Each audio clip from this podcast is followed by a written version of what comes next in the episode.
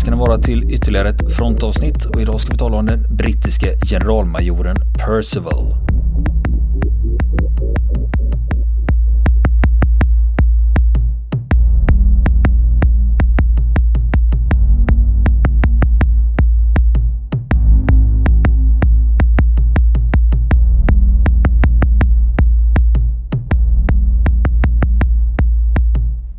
Vi kommit fram till del två i historien om generalmajor Arthur Percival och Singapores fall.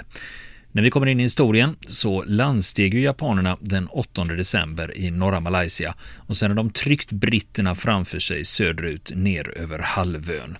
Och när vi kommer in i historien så är vi framme i slutet av januari. Den 27 januari 1942, alltså några veckor efter den japanska invasionen, så har man kommit så långt att Percival tvingas beordra att alla kvarvarande trupper då i Malaysia ska evakueras över sundet till Singapore. Till ön där. Eh, då har man gett upp Malaysia helt och hållet. Har man gjort. Och det är helt i japansk hand. Men då har man eh, från mm. de klev i land 8 mm. december och sen har man malt sig ner. Mm, man har malt sig ner hela... obevekligt då hela vägen där. Men var det, men britterna mm. gav de något motstånd under tiden? Ja, eller? det gjorde man. Det, var, de det pågick, pågick strider, gjorde det. Men man var ju steget efter japanerna hela tiden. Det var japanerna som hade initiativet och man kunde aldrig eh, bygga upp en fast linje och hejda dem definitivt någonstans ut efter vägen för att de cyklade på. De cyklade på ja, precis. Och stridsvagnarna rasslade vidare.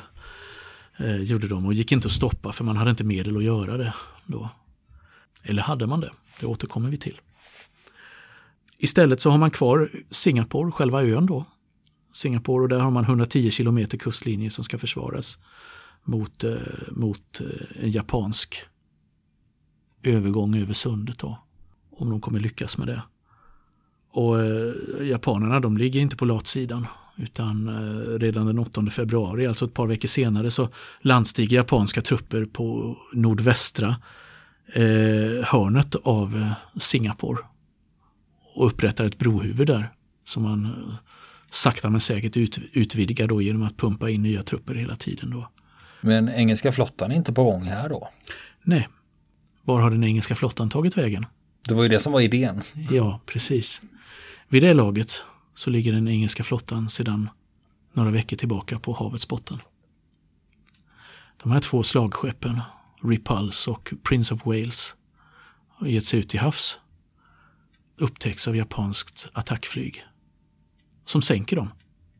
Det är första gången som eh, stridsflyg, alltså utanför en hamn då, utanför Pearl Harbor med ankrade fartyg då, sänker eh, stora örlogsfartyg i strid. Det är där som flott, flyget visar sin övermakt över flottan för första gången. Och det är där som hangarfartygen sen kommer in då. Som visar sig bli oerhört viktiga schackpjäser på spelplanen i Stilla havet. Så att flottan är borta, de går inte att räkna med längre. Eh, flygvapnet som skulle ha haft 400-500 plan för att möta invasionen har inte kommit upp till, har bara kommit upp till en bråkdel av den, den eh, mängden och eh, har eh, till största del eh, omoderna kärror jämfört med de japanska då som var, var väldigt eh, effektiva och eh, hade stora eh, kraftfulla förmågor jämfört med RAF vid den tidpunkten. Så de kan man inte heller räkna så där mycket med. Och de har förresten blivit av med de flesta av sina baser vid det laget. Efter drygt en vecka bara den 15 februari så är halva ön Singapore i japanska händer. Maten kommer snart vara slut. Ammunition räknar man med kommer vara slut nästa dag. Och då håller general Percival eh, sin sista konferens då i sitt högkvarter då. En underjordiskt högkvarter, en bunker som heter Battlebox i Fort Canning. Och den är eh, idag museum som man faktiskt kan, som turist kan besöka och se hur det såg ut. Där Percival tillbringade sina sista timmar som befälhavare över, över Singapore. Och där på morgonen då håller han sitt sista, sin sista eh, konferens med sin stab. Då mm, man eh, talar om hur illa det ligger till. Och eh, man kommer fram till då att eh, kapitulation är enda utvägen. Vi måste kapitulera. Det visar sig att Amerik- eh, japanerna har slut, nästan slut på artillerigranater. Men det kunde ju inte general Percival, Percival veta vid det laget. Att de var nästan lika illa, illa ute de eh, när det gällde sina förråd. För att logistiken inte hade hängt med i svängarna riktigt med förbrukningen. Man eh, meddelar japanerna att man vill förhandla om kapitulation. Och japanerna de kräver då att Percival personligen ska korsa de japanska linjerna med en vit flagga. Bara för att förödmjuka ordentligt. Här går det inte att skicka en delegation. Nej, vi vill ha högsta hönset. Och det, han kommer till den gamla Fordfabriken som ligger i Singapore då. Och förhandlar om, inleder förhandlingarna där då. Slutligen då klockan sex på kvällen då så kommer man överens då om att eh, britterna ska lägga ner vapnen två timmar senare. Och detta då trots bestämda instruktioner från Winston Churchill, brittiske premiärministern, att de skulle fortsätta slåss. Singapore får gick. inte falla. Singapore får inte falla. Nu. Och ändå faller Singapore.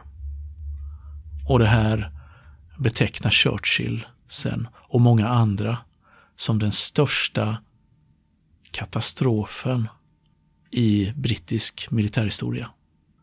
Och eh, då ser man att de officiella siffrorna då som man säger går ut på att 139 000 brittiska soldater kapitulerar för färre än 30 000 japaner.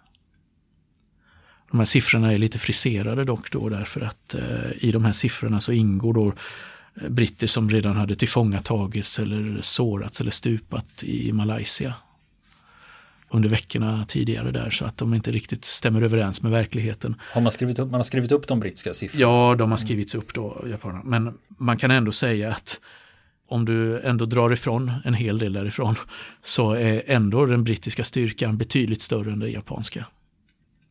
Så att eh, man fick många fler fångar än man hade själva hade soldater då.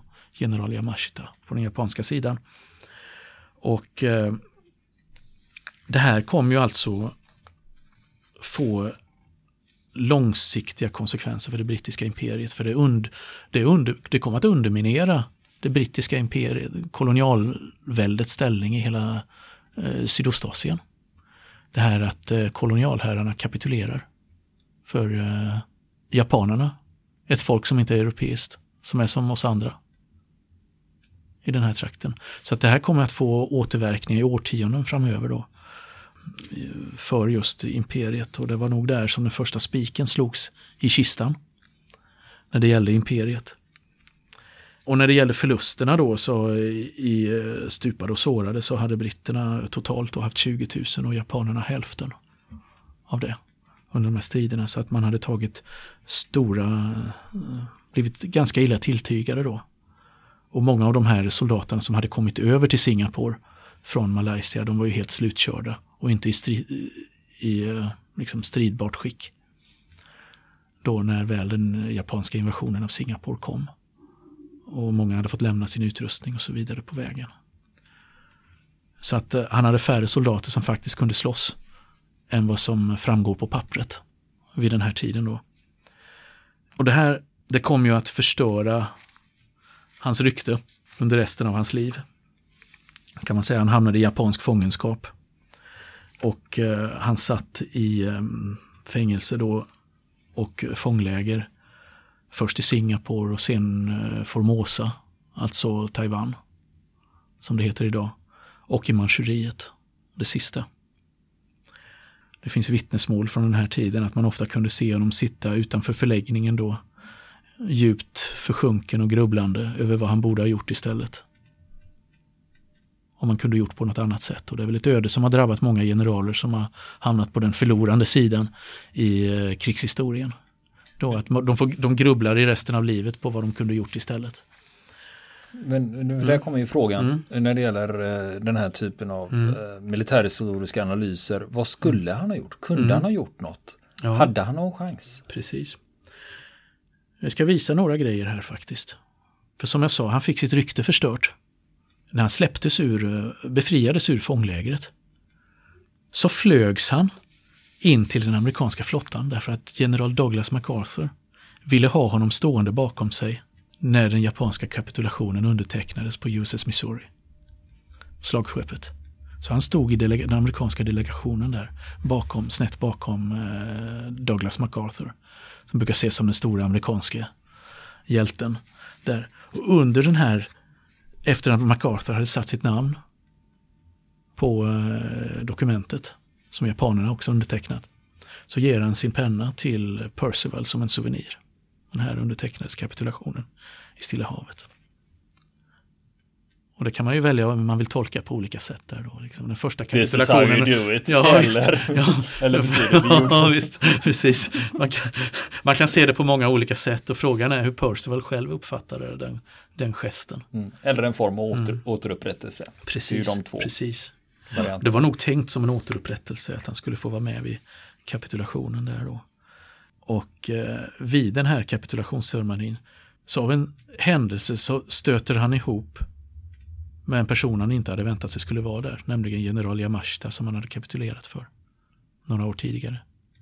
Och han vägrar skaka hand med den japanske generalen.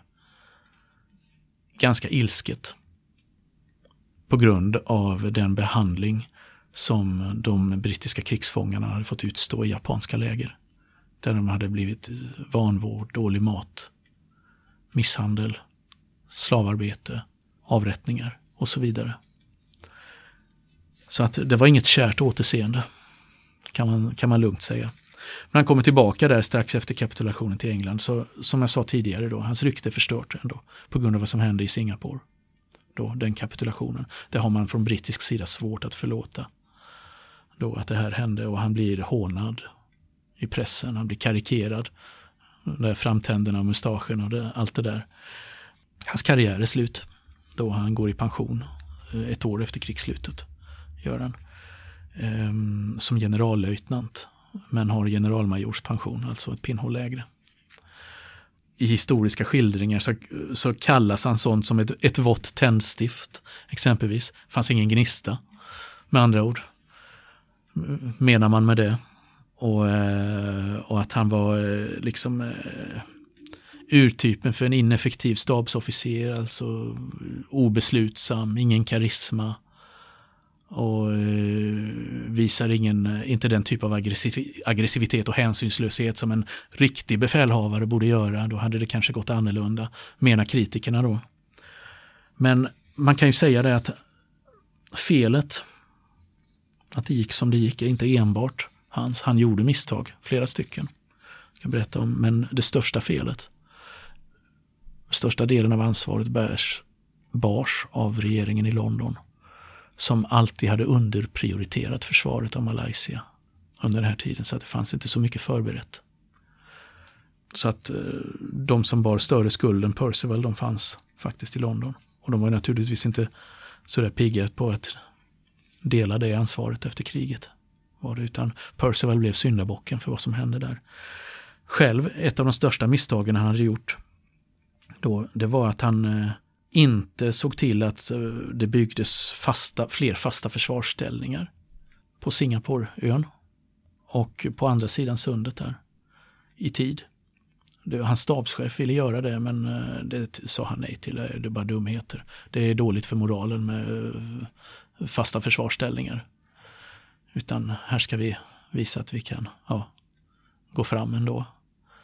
Och ett annat av de här misstagen var att han inte utnyttjade, han hade 6000 ingenjörssoldater. Han hade inga, inga egna stridsvagnar.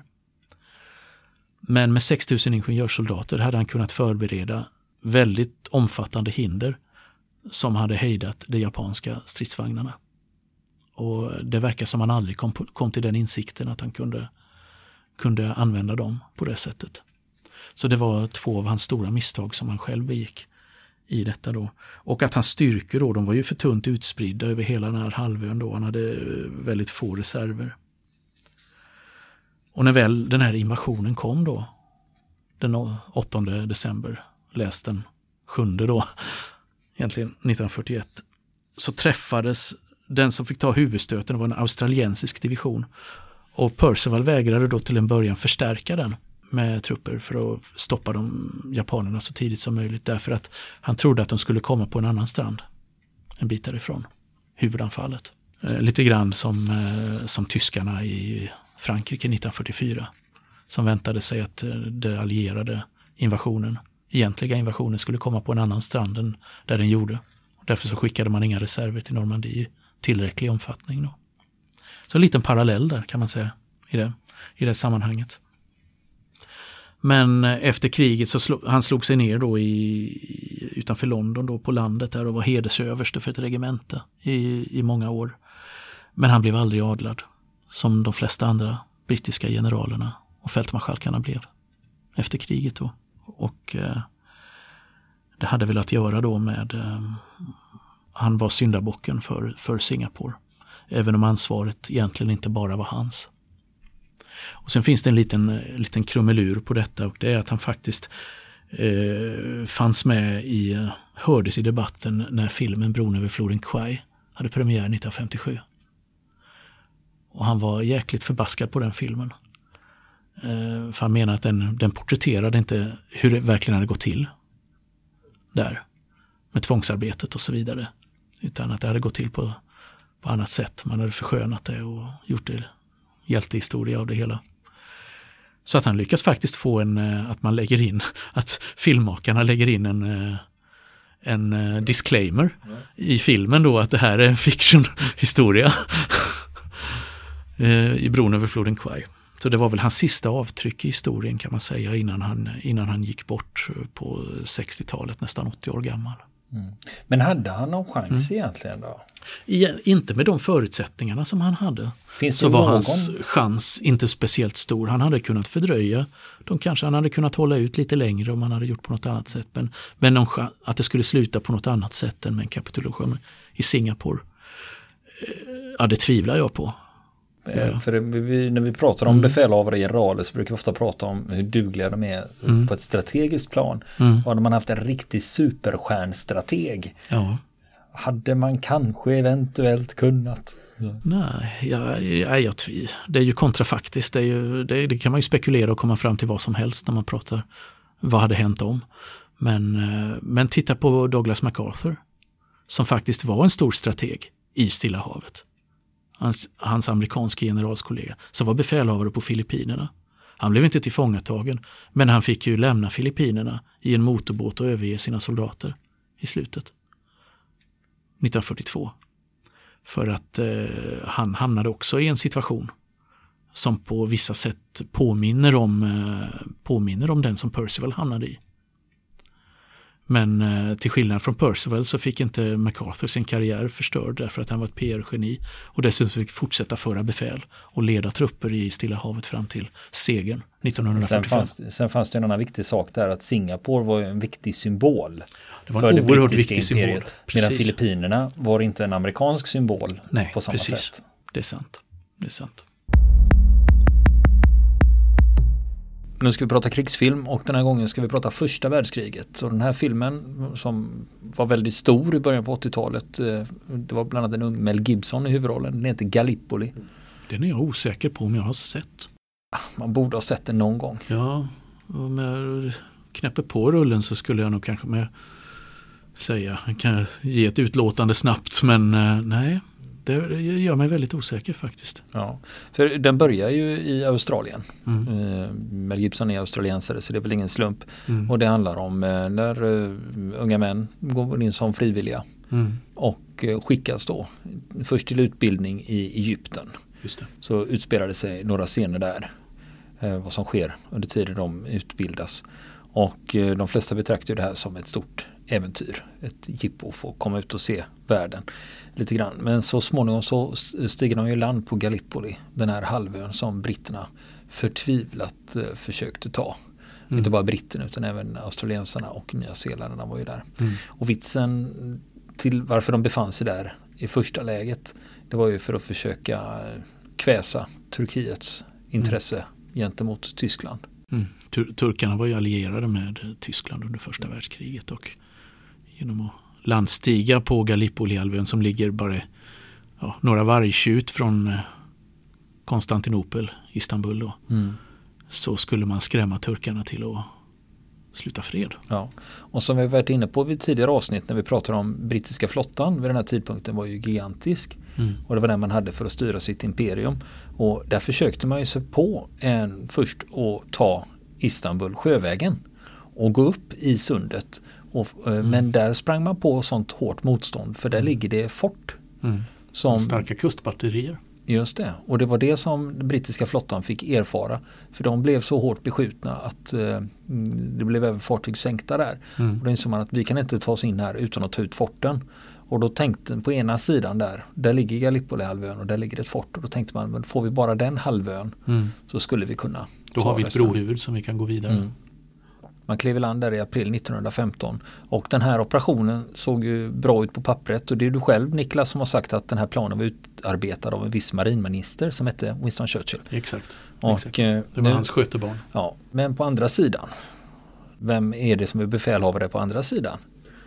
Ja, eh, en, av en av de högre officerarna som var befälhavare eh, som eh, stred där som senare blev general han var väl överste då fortfarande, det var eh, Kemal Atatürk. Som han kallade sig efter kriget ja. Just det. Gjorde han. Storturken. Ja, så han var ju med där. Jajamän, ja. Jajamän. Och han blev ju hjälte. Han var en, han var en av de uh, få, eller få, eh, han var en av de turkiska befälhavare som efter första världskriget inte behövde skämmas för sina insatser. Mm. Nej, för han, de satte ju mm. bestämt stopp för alla framryckningar. Så mm. för britterna, australiensarna och nya zeeländarna de hade tilldelat sig olika stränder. Och högst upp av de eh, landstigningsstränderna så låg, var det australiensiska och nya zeeländska trupper. Och problemet var att man körde ju fast och det blev ett skyttegravskrig. Man kom ju ingen vart. Nej, och det, det var ju så hög terräng. Alltså det var ju sån, eh, det var ju uppförsbacke hela vägen från stranden. För eh, de allierade, entanten då, och de kom ju egentligen aldrig över krönet för där låg turkarna. Kunde nästan rulla ner granaterna mot eh, fienden nedanför där. Mm. Så att man, blev, man fastnade ju i sina brohuvuden vid stränderna. Och det är det som den här eh, filmen skildrar, det är livet i de här skyttegravarna. Mm. Hur det gick till då med att försöka ta sig framåt mm. utan resultat. Och sen också de här stormningarna det vill säga mm. bajonett på och mm. ni får inte skjuta. Ni ska ta det eh, andra skyttevärnet där turkarna ligger med bajonetter. Mm. Utan de rusar upp och rusar rakt mot uh, turkiska kulsprutor. Och mm. de är ju helt chanslösa. Precis. Och det är det som skiljer sig när man då skickar iväg våg på våg utan att avbryta. Mm. Man har order om att verkställa det här. Och det är det som mm. leder fram till själva nyckelscenen i filmen. När det är det officeren på platsen bestämmer sig för att nej, vi, vi kommer inte att göra en till stormning. Och eh, han behöver få den här orden godkänd. Och då är det godkännandet att avbryta av den här orden. Hinner den orden komma fram via kurir till den här officeren innan han skickar ut nästa våg. Så det är där man ställer mm. liksom det här, det är vad man kallar flickan på spåret. Mm. Det vill mm. säga det ligger en kvinna på spåret och man ser tåget komma rusande så ser man flickan som ligger på spåret så ser man tåget komma ännu närmare. Så det är, ja, den, det är här, den. den här tidspressen då liksom. Skall den här kuriren hinna fram? Mm. Vi har ju pratat tidigare om Anzac Day. Mm. Eh, det vill säga den dagen som firas till åminnelse mm. av Gallipoli. När mm. Australien och Nya Zeeland eh, mm. fick sin nationskänsla. Mm. Skulle man kunna säga. Och den här filmen eh, skildrar ju de här sakerna som de här herrarna fick utstå. Just det. De här på ett bra sätt. Och då finns det ju med den här krigets meningslöshet och vad ska det vara bra för. Och Gallipoli är ett sånt eh, typexempel när man egentligen låg och krigade där i åtta månader.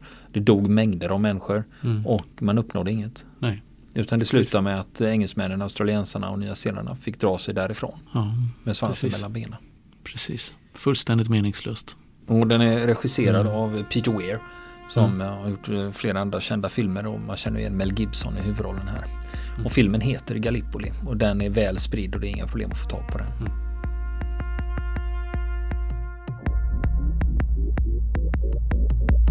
Vill ni komma i kontakt med oss så kan ni göra det via vår Facebook-sida som heter Fronten. Det är inga problem för er att leta er fram där.